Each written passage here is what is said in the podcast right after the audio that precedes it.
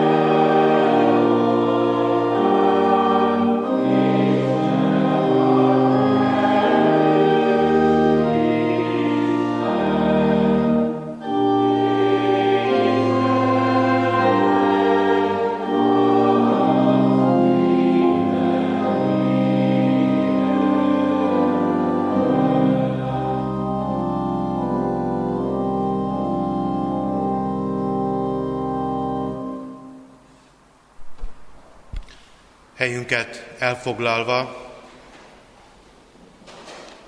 folytassuk Isten tiszteletünket énekléssel, kicsit, vagy nem is olyan kicsit, a trianoni évforduló századik évére is tekintettel a 380. dicséretet énekeljük. A 380. dicséretnek énekeljük az első hat versét, a 380. dicséret első verse így kezdődik, semmit ne bánkódjál.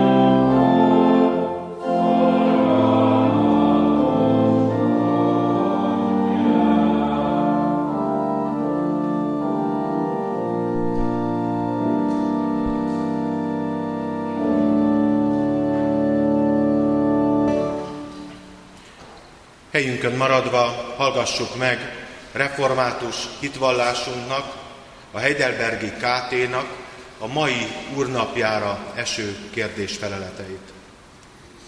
Mi hasznát veszed, ha mindezeket hiszed? Azt, hogy Krisztusban Isten előtt igaz vagyok, és az örök életnek örököse. Mi módon vagy igaz Isten előtt? Egyedül a Jézus Krisztusban való igaz hitáltal. Bár lelkiismeretem vádol, hogy Isten parancsolatai ellen súlyosan védkeztem, azokból soha egyet sem tartottam meg, és még mindig hajlamos vagyok minden rosszra. Isten az ő ingyen kegyelméből minden érdemem nélkül nekem ajándékozza és tulajdonítja Krisztus tökéletes elégtételét, igazságosságát és szentségét. Ezért én úgy állhatok Isten elé, mintha soha semmi bűnt nem követtem volna el, és semmi bűnöm nem lett volna, és mintha én tanúsítottam volna azt az engedelmességet is, amelyet Krisztus érettem tanúsított. De csak akkor, ha Krisztus jó téteményeit hívő szívvel elfogadom. Miért állítod, hogy egyedül csak a hitáltal lettél igazzá? Nem azért, mintha a hitem érdemesítene arra, hogy Istennek kedves legyek, hanem mert Isten előtt az én igazságom egyedül Krisztus elégtétele, igazsága és szentsége. És ezeket én csak hitáltal tudom elfogadni és sajátomá tenni.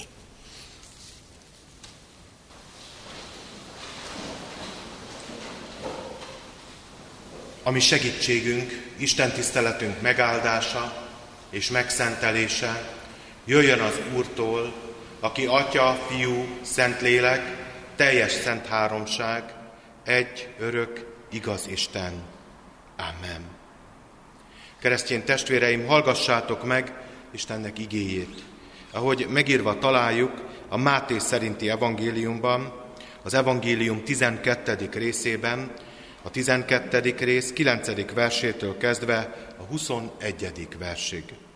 Onnan eltávozva bement a zsinagógájukba, ahol volt egy sorvatkezű ember. Azért, hogy vádat emeljenek ellene, megkérdezték Jézustól, szabad-e szombaton gyógyítani?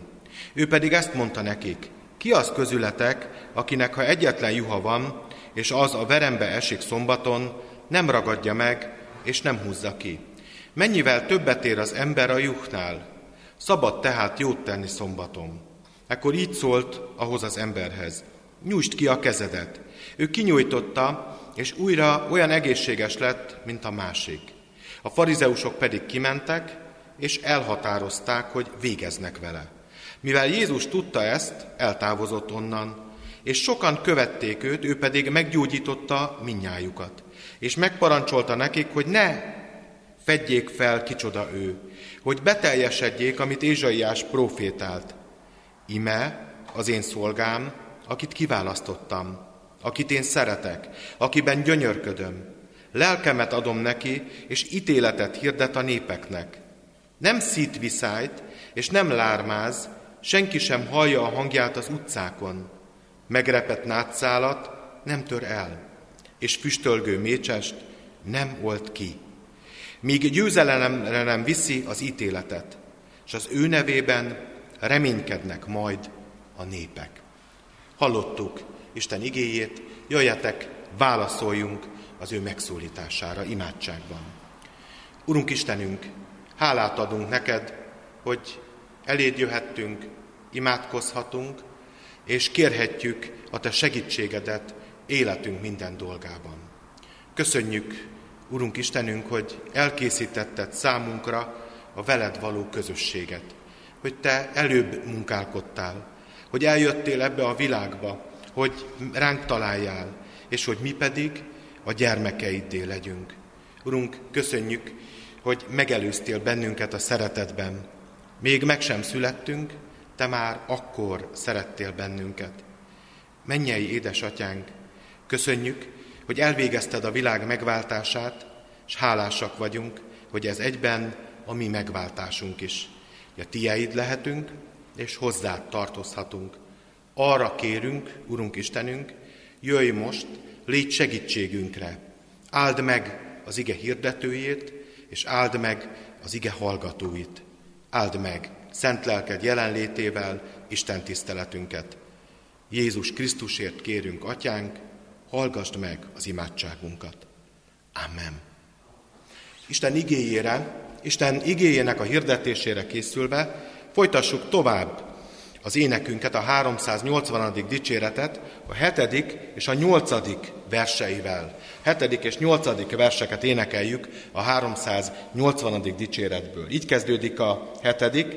Siess most mi hozzánk Krisztus, segélj minket, a te szent igéddel, neveljed hitünket. thank you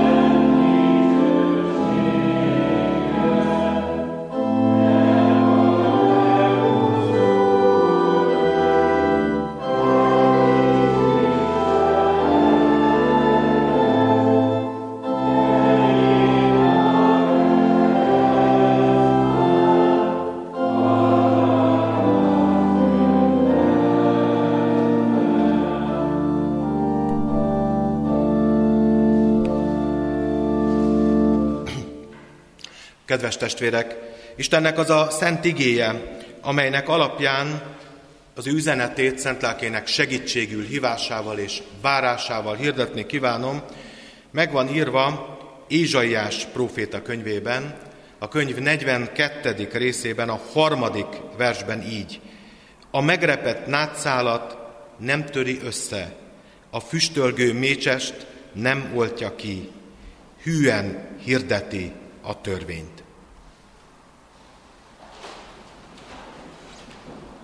Kedves testvérek, hogyha valaki figyelt a hosszabb igeszakasz felolvasásánál, akkor most meglepve láthatta, hogy szinte szóról szóra ugyanaz a szöveg hangzik el Ézsaiás proféta könyvéből. Nem véletlen, hiszen Ézsaiás messiás jövendőlését idézi Jézus a szombatnapi gyógyítást kapcsán. Azt a jövendőlést, amit Ézsaiás több száz esztendővel azelőtt kapott, mint proféciát, a messiásra nézve, hogy milyen lesz a messiás, milyen lesz az eljövendő szabadító. És az egyik jellemzője ennek az eljövendő szabadítónak, az, hogy a megrepett nátszálat nem töri össze, a füstölgő mécsest nem oltja ki, hűen hirdeti a törvényt. Az egyik jellemzője ez a könyörületesség lesz. Amikor most csütörtökön Csillagkegyen az ország zászlónál az önkormányzati megemlékezés volt, az egy ökumenikus szolgálat, istentisztelet keretében történt, akkor én az imádság előtt ezt az igét idéztem. Ezt az igét, hogy a füstölgő mécsest nem oltja ki, és hogy a megrepett nátszálat nem töri el. Mert ez a vasárnapi ige ahogyan készültem előre, jutott eszembe ennek a kapcsán, mi más lehetett volna olyan, mint a füstölgő mécses, mint a megrepett nápcál, mint száz évvel ezelőtt volt a mi nemzetünk. Pont illik rá ez a kép, amelyben az elesettsége, a kiszolgáltatottsága, a jövőtlensége, a lehetőségeinek a beszükülése mind-mind ott van benne ebben a képben. Hiszen mire való a megrepett nátszál, használhatatlan, a füstölgő mécses talán ehhez érdemes egy-két szót mondani, nem mindenki érti. Ugye régenben hát viszonylag a emberiség történetének a nagyobb részében nem villanyvilágítással világították meg a tereket, hanem ugye korábban mindenféle más eszközzel, a mécses az egyik ilyen eszköz volt, amiben égett az olaj, és amikor elkezdett füstölni, ugye akkor már már rossz volt, nem jól működött, tehát világítani kéne, nem füstölni kéne, az már a végét járta, az már kioltják, mert felesleges. Amiről mindenki lemond, amit mindenki félredob, az Úristen még azzal is tud foglalkozni, azon is tud könyörülni. És én ezt a mi hazánkra értettem, hogy Isten tudott rajtunk könyörülni. Hogy nem azért maradtunk meg, mert olyan jók voltunk, meg olyan ügyesek, meg olyan jól csinálták a vezetőink, hanem azért, mert van egy könyörülő Istenünk, és hogy ez mindennél többet ér, és aki tudott eddig könyörülni, az meg tud őrizni bennünket ezek után is, benne kell bízni. Bár hozzá kell tennem, hogy nagyon jó példának éreztem abban a helyzetben, meg érzem most is ezt, azért az igazság az, hogy Jézus nem erre mondta.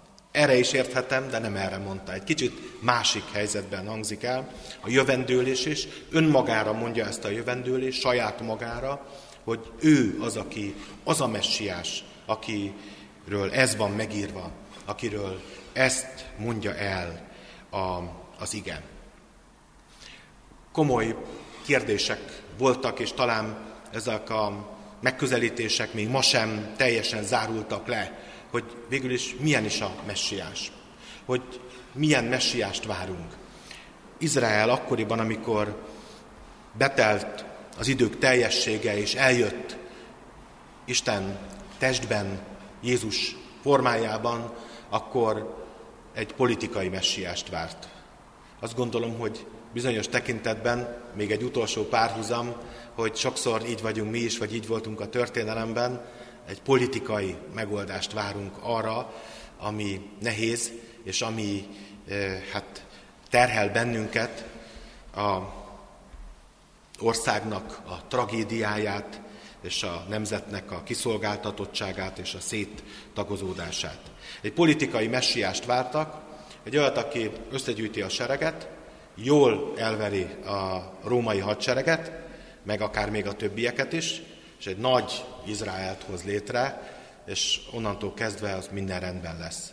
Persze hozzá kell tenni, hogy azért elég összetett az, ami ígéret vonatkozik a messiásra, mert vonatkozik rá az is, hogy összegyűjti majd a szétszórtságban levő népeket, összegyűjti őket, és egy helyen lesznek, vonatkozik rá az is, hogy megtartja azt, és természetesen az is vonatkozik erre a megígért messiásra, hogy eljön az a békekorszak, ami egy egészen másik helyzetet jelent az emberek számára, hogy például a kardokból ekét kovácsolnak, hogy majd mindenki a szőlőjében ül. Egyébként van olyan része, ahol így képzelik el, hogy mindenki ül ott a szőlőjében, ott borászkodik, és jól el leszünk ezzel a szőlészkedéssel, és nem kell foglalkozni háborúval, meg nem kell mással foglalkozni. Nyilván meg is benne volt a történetben, hogy a elkészült bort majd meg is iszogatják egymás között békésen. Szóval, hogy egy ilyen vízió, a legjobb korszakok, a legjobb történetek azok, amik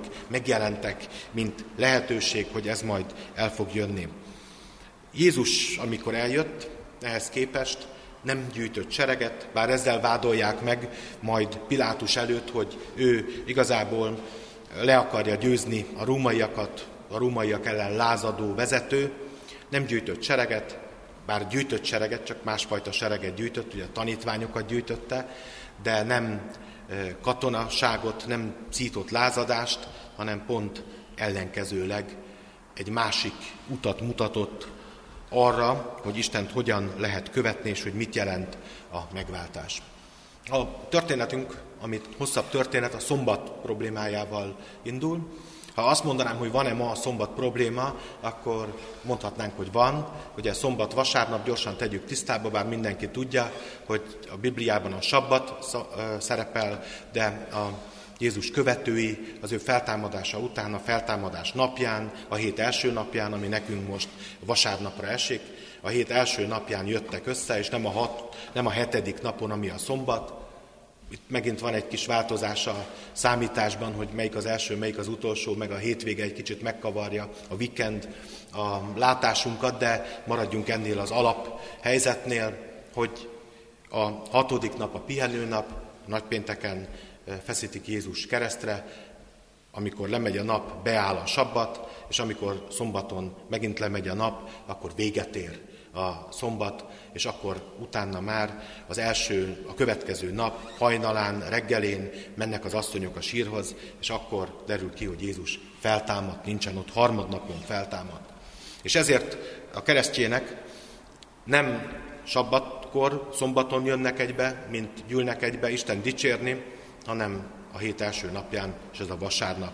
És ez egy apostoli tradíció, azt gondolom, és ezt az apostoli tradíciót, mert már itt tettek az első keresztjének is, és már a Szentírásban is ezt olvassuk, kell tartanunk. Ezt azért tartom fontosnak elmondani, mert van olyan magyarországi egyház, ami ezt vissza akarta csinálni, egy olyan közösség, amely inkább ö, szombat este jön egybe, ahelyett, hogy a hét első napján jönne egybe. Az ő bajuk, csak tisztába kell lennünk vele, hogy mi miért ezt tesszük.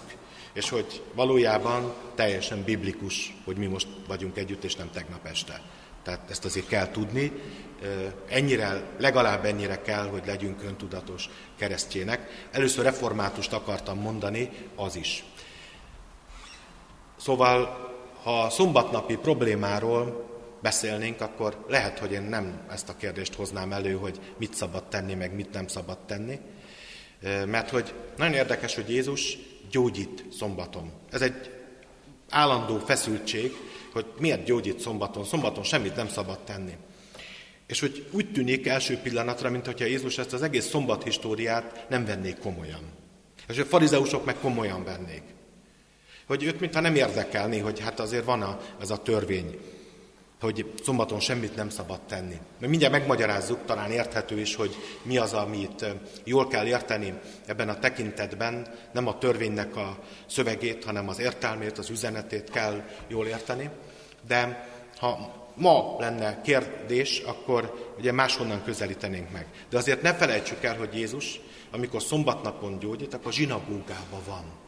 Jézus szokása szerint szombat napon ott volt a zsinagógában.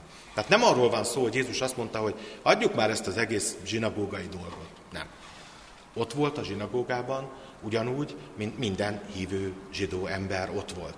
Miért voltak ott? Mert felolvastak a Tórából, mert tanultak az Isten törvényéből, mert jobban akarták őt ismerni, mert dicsőíteni akarták őt, mert imádkozni akartak hozzá, mert ez az ő dolguk. Ők voltak Istennek a népe, így gondolták. Ők az Isten népe, Isten ezt mondta, akkor ezt fogjuk tenni. És tudták, hogy ez az ő javukat is szolgálja. Ebben Jézus és a farizeusok között nem volt vita. Tehát, hogyha ma a szombatnapról beszélnénk, akkor lehet, hogy nem arról kéne beszélni, hogy mit szabad tenni, meg mit nem szabad tenni. Nagy lenne a kísértés, hogy arról beszéljek, hogy hát azért ezek a farizeusok is mondtak valamit, mert azért csak ott voltak abban a zsinagógában. És milyen érdekes, hogy mi, akik Isten népének gondoljuk magunkat, mai választott népének, nem csak gondoljuk, azok is vagyunk, már nem tartjuk annyira fontosnak ezt a kérdést. Nem arra gondolok, hogy nem voltatok ott tegnap este a zsinagógában, tehát nehogy félreértsétek, kedves testvérek, a vasárnapról beszélek én. Ez már nem olyan fontos. Az olyan esetlegessé vált az életünkben. Annyi minden közbe jöhet, nem? És hát, hogyha éppen ráérünk, akkor elmegyünk. Persze tudom, hogy én mindig könnyen beszélek, és szégyenkezem is emiatt, megmondom őszintén, mert hogyha nem jönnék el vasárnap, akkor nagyon feltűnő lenne. Nem? Tehát nem lenne itt senki, beülne a gyülekezet, és akkor szólnék, hogy hát közbe jött valami. Most egy fontosabb programom van, ugye nem gond. Most egy izgalmasabb vasárnapot találtam ki magamnak. Persze tudom, hogy ezt nem tehetem meg, hiszen ez az én kötelességem, én értem, hogy itt kell legyek, de vajon azért, mert nem tűnik fel, úgy egyébként a magánéletünkben megtehetjük? Istennel szemben. Ez egy kérdés. Nem tudom, mindenki döntse el magának. Nem akarom senkinek ezt a kérdést feltenni. Úgy gondolom, hogy ez benne van az igében, hogy komolyan veszük mi az Istennek a dolgait, vagy az ő népe vagyunk egyáltalán? Tehát tényleg hogyan közelítjük ezt az egész kérdést? Mert azért ugyan le, meg tudjuk szidni a farizeusokat tényleg, meg el tudjuk mondani, milyen rosszak voltak. De azért ők igyekeztek megtartani ezeket a szabályokat, és a veszekedés, vagy hát a vita is ott a szabályok megtartása körül alakul ki. Persze, aztán azért ott van a vaj a fejükön rendesen, tehát nehogy félreértsük, akkor, amikor nem, nem csak, hogy nem tudják, nem is akarják megérteni Jézust, meg amikor az indulat ott van, a szívükben ott van az, amivel szembe mennek Jézussal, a gyilkos indulat, mert végül ugye meg is ölik Jézust igazán igazából, tehát ez az indulat ott van a szívükben, és milyen érdekes egyébként, amikor megérkeznek a főpapok a Pilátusnak a palotájához, és ott megállnak, és nem mennek be, nehogy véletlenül tisztátalanok legyenek, és ne tudjanak ünnepelni. Kívülről nem lesznek tisztátalanok. De azt, hogy közben Jézust ártatlanul megöletik, hogy a szívük, tehát az, az nem számít. Sajnos hajlamosak vagyunk mi is így gondolkodni, hogy a külső az, ami számít, szabályoknak a külső betartása, de a lényege nem. Szóval érdekes kérdéskör ez a szombatnapi kérdéskör, de nem erről van szó a Bibliában, csak úgy kis kitérő. Nem arról van szó, hogy ezek a derék zsidók nem jártak a zsinagógába, hanem arról van szó, hogy mit lehet tenni, és mit nem lehet tenni szombaton. Nagyon érdekes egyébként, hogy ez a mm, történet nem is úgy indul, hogy Jézusnak valakin megesik a, a mm, szíve, vagy, vagy egyáltalán Jézus kezdeményez. Azt olvastuk, azért, hogy vádat emeljenek ellene, megkérdezték Jézustól, szabad-e szombaton gyógyítani. Tehát itt nagyon fontos, hogy ez a kérdés nem arra vonatkozik, hogy Mester, mondd el nekünk, mi a helyes, Jól akarjuk csinálni. Mi a helyes? Nem. Itt eleve a hátsó szándék van. Jézus. Tudták Jézusról, hogy ez az embernek megesik a, a szíve a betegeken, és oda fog fordulni az elesettekhez. Szabad szombaton gyógyítani? Ők tudták, úgy vélték, hogy ők tudják, nem szabad. A cél tehát nem az, hogy segítsenek azon az elesett emberen, a cél nem az, hogy ők maguk olyanok legyenek, akik jobban ismerik az Istennek az akaratát, a cél az, hogy a vádat emeljenek Jézus ellen. És milyen megdöbbentő történet, hogy miközben így indulnak el, a szívükben ezzel a gonoszsággal Jézus ellen, végül mégis micsoda jó dolog fog kijönni ebből a történetből, hiszen az a sorvatkező ember meg fog gyógyulni. Aki nem tudta használni a kezét, onnantól kezdve a keze ugyanolyan lesz, mint a másik keze. Ugyanígy kegyelemre jut és kegyelmet nyer, és mégis milyen jó végeredménye lesz, mert Isten a rosszat is jóra tudja fordítani. Persze ez nem azt jelenti, hogy tegyünk rosszat, és Isten majd jóra fordítja, tehát nem kell félreérteni, hanem azt jelenti, hogy realitás, valóság az emberi gonoszság, de ugyanolyan valóság az isteni kegyelem. És igazából ez az ige erről a kegyelemről szól. Erről, hogy Ilyen Jézusunk van. Ilyen megváltunk van. Aki odahajol az elesethez, aki meglátja az embernek a nyomorúságát, aki nem fordul el attól, akiről már mindenki lemondott. Akinek meg tud esni a szíve rajtunk, és meg tudja látni a mi nyomorúságunkat. Ilyen Krisztusunk van, és ilyen példaképünk van Jézus Krisztusban hogy kicsoda a füstölgő mészcses, és kicsoda a megrepett nátszál, azt gondolom, hogy akkor látjuk jól ezt a történetet, ha önmagunkkal azonosítjuk ezt a két képet. Ha mi vagyunk azok, akik Isten nélkül ilyenek vagyunk. Persze lehet, hogy nem ilyennek látjuk magunkat, hanem erős oszlopnak látjuk magunkat. Lehet, hogy mi világító fényességnek látjuk magunkat, de a kérdés az, hogy vajon Isten szemében milyenek vagyunk. Hogyha az ő akarata szerint nézzük az életünket, milyenek vagyunk. Vajon olyanok vagyunk, akik oszlopok az ő házában? Olyanok vagyunk, amivé szántak bennünket a világ világosságának a hirdetése, és hogy világítsunk? De azt mondja Jézus, hogy nem rejthető el a hegyen épült város. Olyanok vagyunk? Világítunk messziről? Vagy a világosságot véka alá tesszük, nehogy valaki meglássa? Vajon olyanok vagyunk-e, mint a só? A só, amely megízesíti a világot. A só, amelynek egyetlen értelme van, hogy sós legyen. Tehát, hogyha a só nem sós, akkor mire való? Azt mondja Jézus, hogy ezt kidobják. Nem való semmire. Ez a mi értelmünk, hogy Krisztusról tegyünk bizonyságot. Hogyha nem teszünk bizonyságot, ha nem világítunk, akkor mire valók vagyunk ebben a világban. Isten azért jött el, mert a megrepett nátszálaknak és a füstölgő mécseseknek szüksége volt a könyörületre és a kegyelemre. Azért jött el, hogy bennünket így is megtartson, ennek ellenére is megtartson, az erőtlenségünkben is megőrizzen, és hogy az övéi legyünk. Ez nagyon érdekes, hogy, hogy Jézus így odafordul azokhoz, akik elesettek. Odafordul azokhoz, akik magukra maradottak. Odafordul azokhoz, akik nem tudnak tündökölni a maguk sikerességében mindig. Vannak olyan időszakok, nem mindenkinek, de talán sokaknak az életében, amikor úgy gondolják, hogy ők mindenre képesek. Én mindent elintézek. Én mindent a magam tehetségével, kapcsolataimmal, én mindent meg fogok csinálni. Két kezemmel, két kezemmel. Hányszor hallottam ezt, a két kezemmel hoztam én ezt össze. Az én, két, ke- én munkámmal. Biztos, én nem tudom ezt megkérdőjelezni, és nem is lenne szerencsés. De vajon, hogyha az a két kéz elerőtlenedik, hogyha azok a körülmények hirtelen megváltoznak, akkor kihez tudunk menni? Akkor kitől tudunk segítséget kérni? De vajon nem úgy kellene-e, hogy amíg erős a két kezünk, amíg jók a körülmények, akkor se kéne megfeledkezni az Úristenről, hanem akkor is tudnunk kellene hálaadással élni. Amikor jól meccsorunk, akkor legyen egyedül övé a dicsőség, és neki hálát adni. Ha meg nem megy jól, mert hát az igazság az, hogy azért a legtöbb ember nem számíthat arra, hogy mindig minden jó lesz.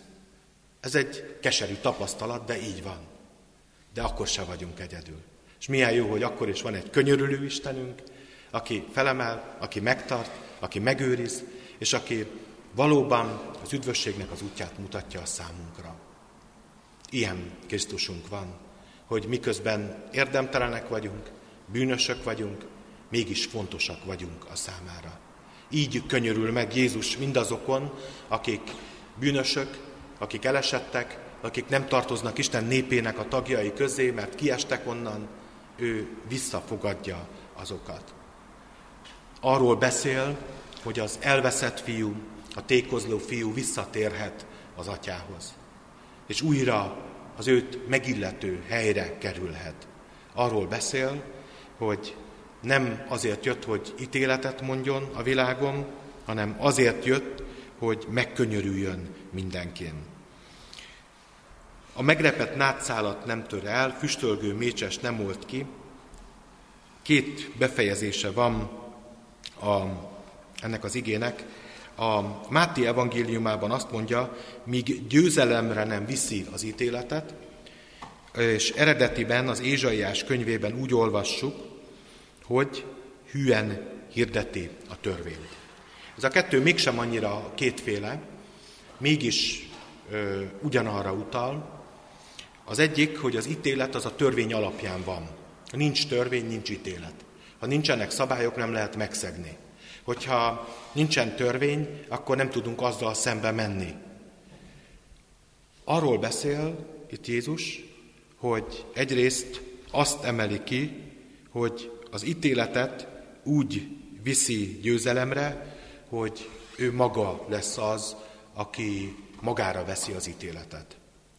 Nem úgy viszi a győzelemre az ítéletet, hogy a végítélet következik el akkor, és hogy mindenki, aki bűnös, megkapja a méltó büntetését, hanem az ítéletet úgy viszi győzelemre, hogy ő helyettünk meghal, a mi bűneink miatt ártatlanul szenved, és elhordozza a világ bűneit.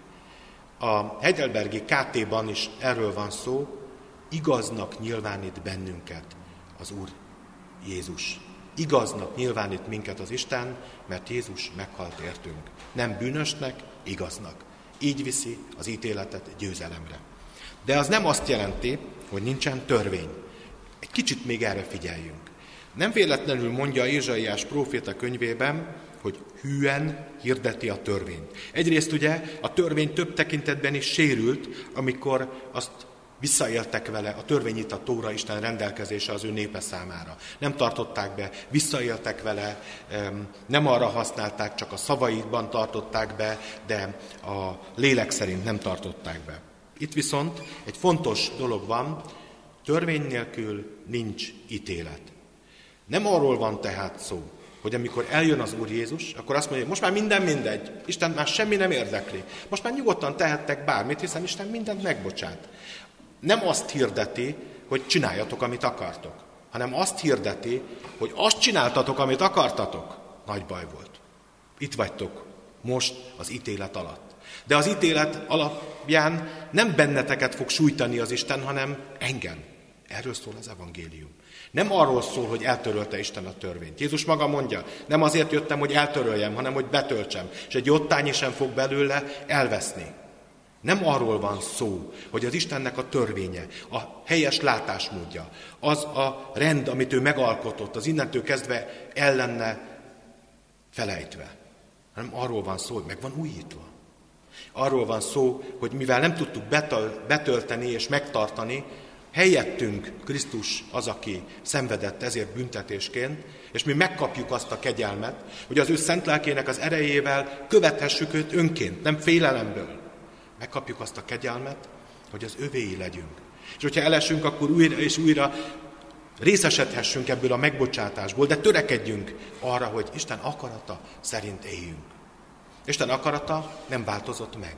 Amit az Ószövetségben leírt, az úgy van. Az nem lett más. Amit egyszer kijelentett, azt nem változtatta meg. Sok minden megváltozott körülmény, sok minden másképp van, de amire eddig akkor azt mondta, hogy rossz, arra most sem mondja azt, hogy jó. Attól, hogy bizonyos törvények, amik az Ószövetségben nem csak mint elvi útmutatások jelentek meg, hanem egy népnek a szabályos életét is, a mindennapi életét is szabályozták. Ma már ilyen módon nem érvényesek, hiszen a mi életünk, amit mi élünk az egyházban, az nem azonos egy államnak az életével. Az egyház nem azonos az állammal. A zsidó nép így élt, hogy az egyház azonos volt az állammal. Aki zsidó volt, az tagja volt az egyháznak, és nem így nevezték, akkor én tudom, csak próbálom megfogalmazni ezt a kérdést, hogy jól értsük. Tehát ma az Isten népe az nincs felruházva közigazgatási jogkörökkel és büntető jogi lehetőségekkel és kötelezettségekkel. Az új szövetség azt mondja, ez az államhatalomnak a dolga. Imádkozzunk érte, hogy jól végezzen. Nekünk az a dolgunk, hogy az evangéliumot hirdessük. Mit bizott ránk az Isten? Ránk bízta az Isten először azt, hogy örüljünk annak, hogy kegyelmet kaptunk. Ránk bízta az Isten azt, hogy hálát adjunk neki ezért. Ránk bízta az Isten azt, hogy hálás életet is éljünk. És hogy hívjuk segítségül a szent lelket, hogy ebben a világban meg tudjuk élni a hitünket. Ránk bízta, hogy másoknak is bizonyságot tegyünk Isten szeretetéről. Hogy van kegyelem. Ránk bízta azt, hogy mi magunk az életünkkel hirdessük mindezt. Nem hiszem, hogy ránk bízta volna, hozzunk létre egy jobb társadalmat. Nem hiszem, hogy ránk bízta volna, hogy mi legyünk azok, akik megváltjuk a világot. Szerintem, én azt látom a Bibliából, azt bízta ránk, hogy a világ megváltását hirdessük ebben a világban. Nekünk ez a dolgunk. Persze sok egyéb feladat van még ebben a világban, és egyénileg biztos, hogy sok mindenki sokfajta megbizatást kaphat, sok erőt kívánok hozzá, de mint Isten népe, ez a küldetésünk, ez a feladatunk, ez a mi kegyelmünk. Kegyelmet nyertünk, mint megrepett nátszál, mint füstölgő mécses, kegyelmet nyertünk, megtartatást nyertünk, és nekünk erről kell bizonyságot tenni. Arról, hogy Isten kegyelme révén vagyunk, akik vagyunk, és mi hirdetjük ezt a kegyelmet. Jézus erről beszél. Odafordul az elesettekhez, odafordul a kitaszítottakhoz, mindenkit meghív az ő országába. De amikor mindenkit meghív az ő országába, természetesen azt akarja, hogy az ő országához méltóan éljen, és annak megfelelően cselekedjen, hiszen ott neki kell engedelmeskedni. Az egyháznak ő a vezetője, ő a feje.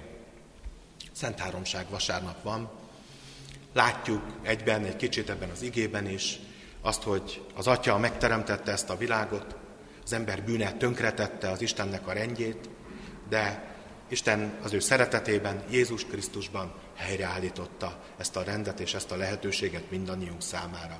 És szent lelke által ma is összegyűjti az övéit, és erőt ad nekünk, hogy a mindennapjainkban ezzel az erővel, ezzel a mennyei erőforrással éljünk, és komolyan vegyük ezt, és hogy a szent lelke megerősítsen bennünket.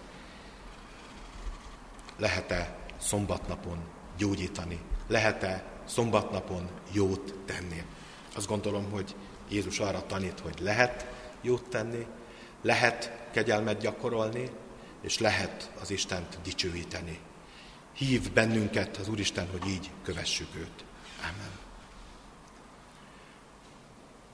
Csendesedjünk el, és egy, zár, egy ráfelelő énekkel um, feleljünk Istennek az igéjére, az ige hirdetésére, mégpedig egy bizonyságtétellel, ami az egyházról szól, a 392. dicséretnek első és második verseit énekeljük. Itt az egyház, szeretném felhívni a figyelmet, hogy nem a pap meg a templom, hanem az egyház, az mi magunk vagyunk, a Isten gyülekezete, az egyháznak a Jézus a fundamentuma.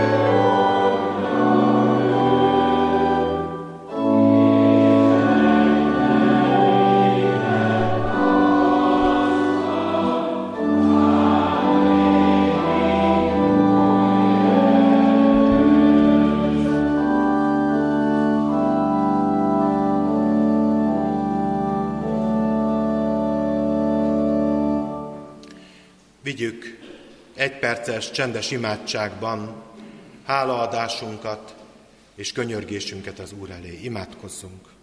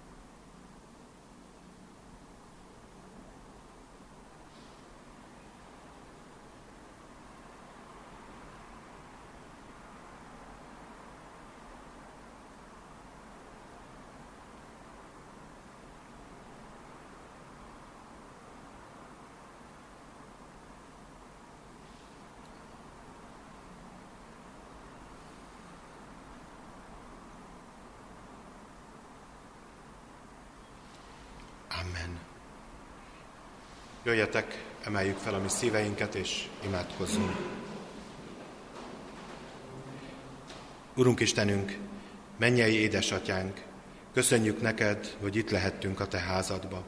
Köszönjük, hogy vasárnapról vasárnapra megszólal a harang, és hívogat a te igéd, hogy veled legyünk, hogy téged dicsőítsünk, és hogy a te szent lelked által igéd üzenetéből erőt merítsünk.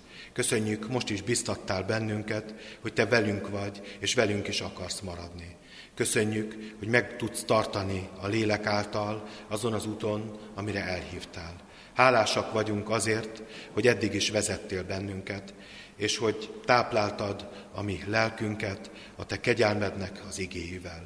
Köszönjük, hogy nem az ítélet jött el, hanem az irgalmasság és a kegyelem mindenkihez.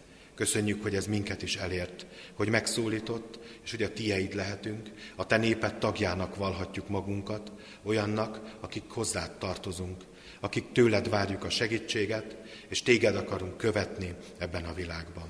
Megvalljuk előtted, sokszor megbotlunk ebben a követésben. Megvalljuk, hogy nem mindig vagyunk olyanok, amilyeknek kell méltóak lennénk a te szeretetedre. De köszönjük, hogy bűnbocsátó kegyelmed által tudunk hozzád jönni, és te megbocsátod a mi vétkeinket és ütlenségünket, és erőt tudsz nekünk adni ahhoz, hogy jobban ragaszkodjunk hozzád, és téged jobban kövessünk. Kérünk is ebben, kérjük ehhez az erőt, kérjük ehhez a lelkesedést, kérjük ehhez a kitartást, kérjük ehhez a bátorságot minnyájan, és egyen egyenként is. Urunk Istenünk, köszönjük neked, hogy minden dolgunkkal hozzád jöhetünk. Elét hozhatjuk a betegeinket, elét hozhatjuk a nehéz helyzeteinket, küzdelmeinket, életünknek fájdalmait, nehézségeit, problémáit azokat a dolgokat, amelyek elszomorítanak, amelyek megsebeznek, azokat a sebeket, amiket hordozunk magunkban, és nem tudunk megoldást találni.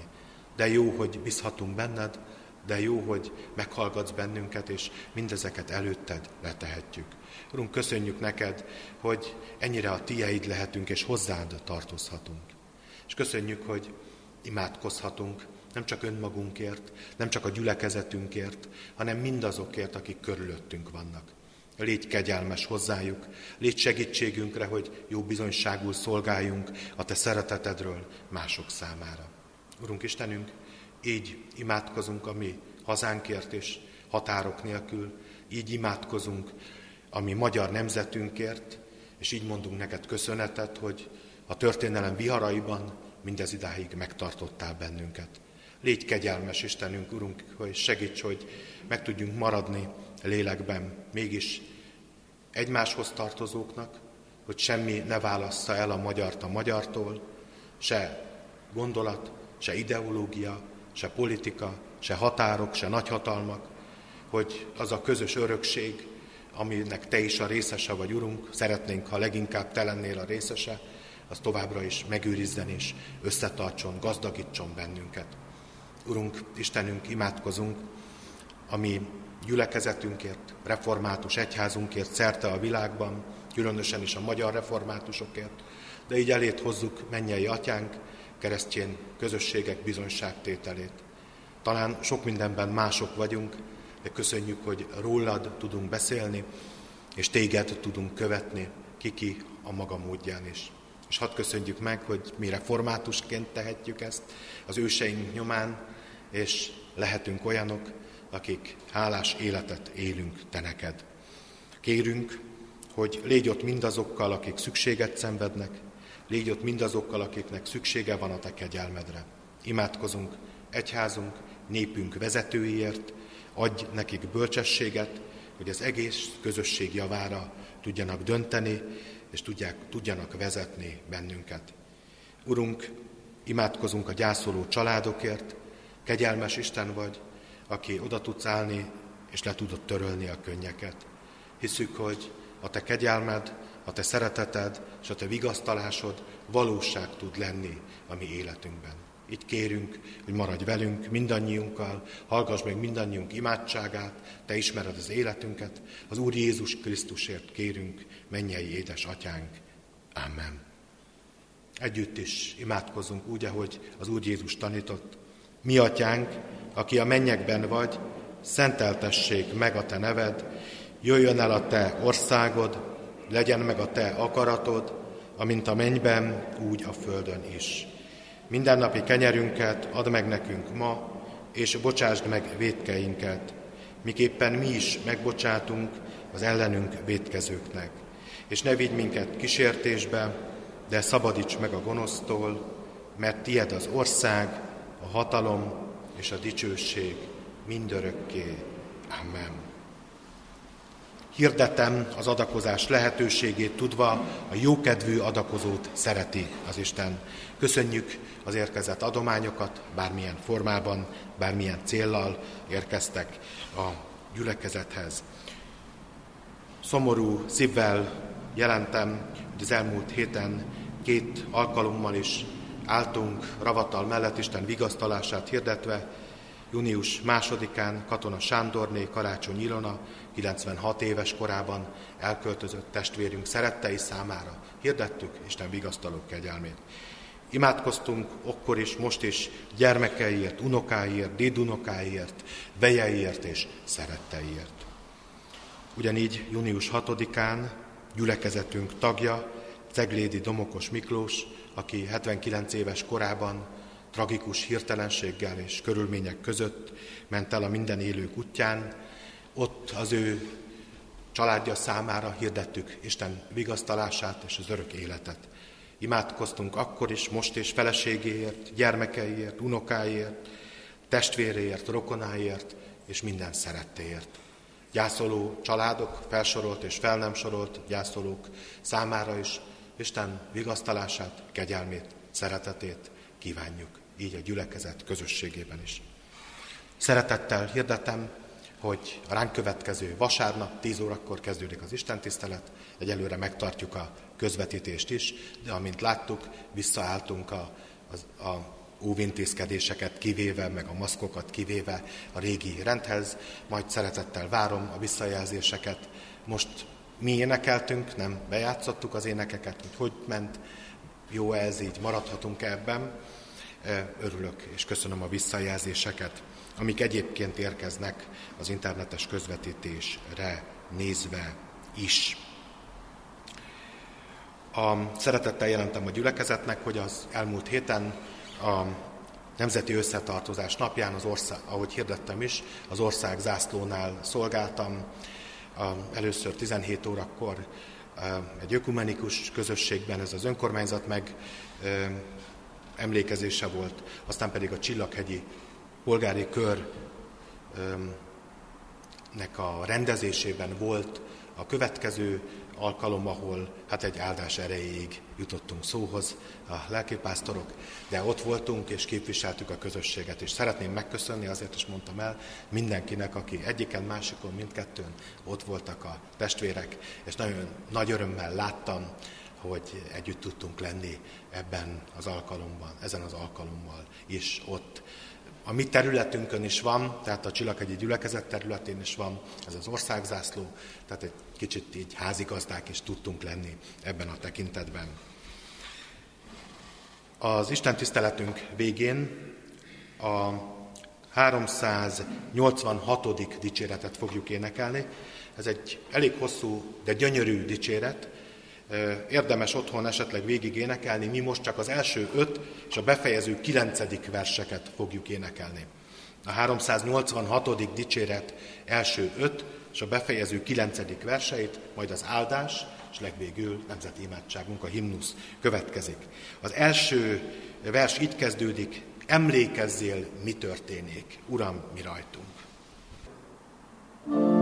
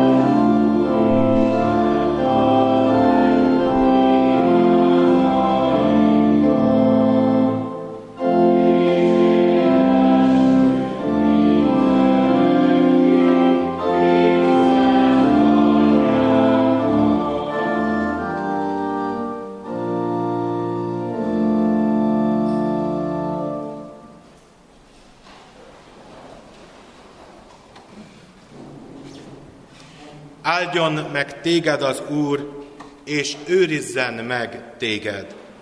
Ragyogtassa rád orcáját az Úr, és adjon neked békességet. Fordítsa feléd orcáját az Úr, és adjon neked békességet. Amen.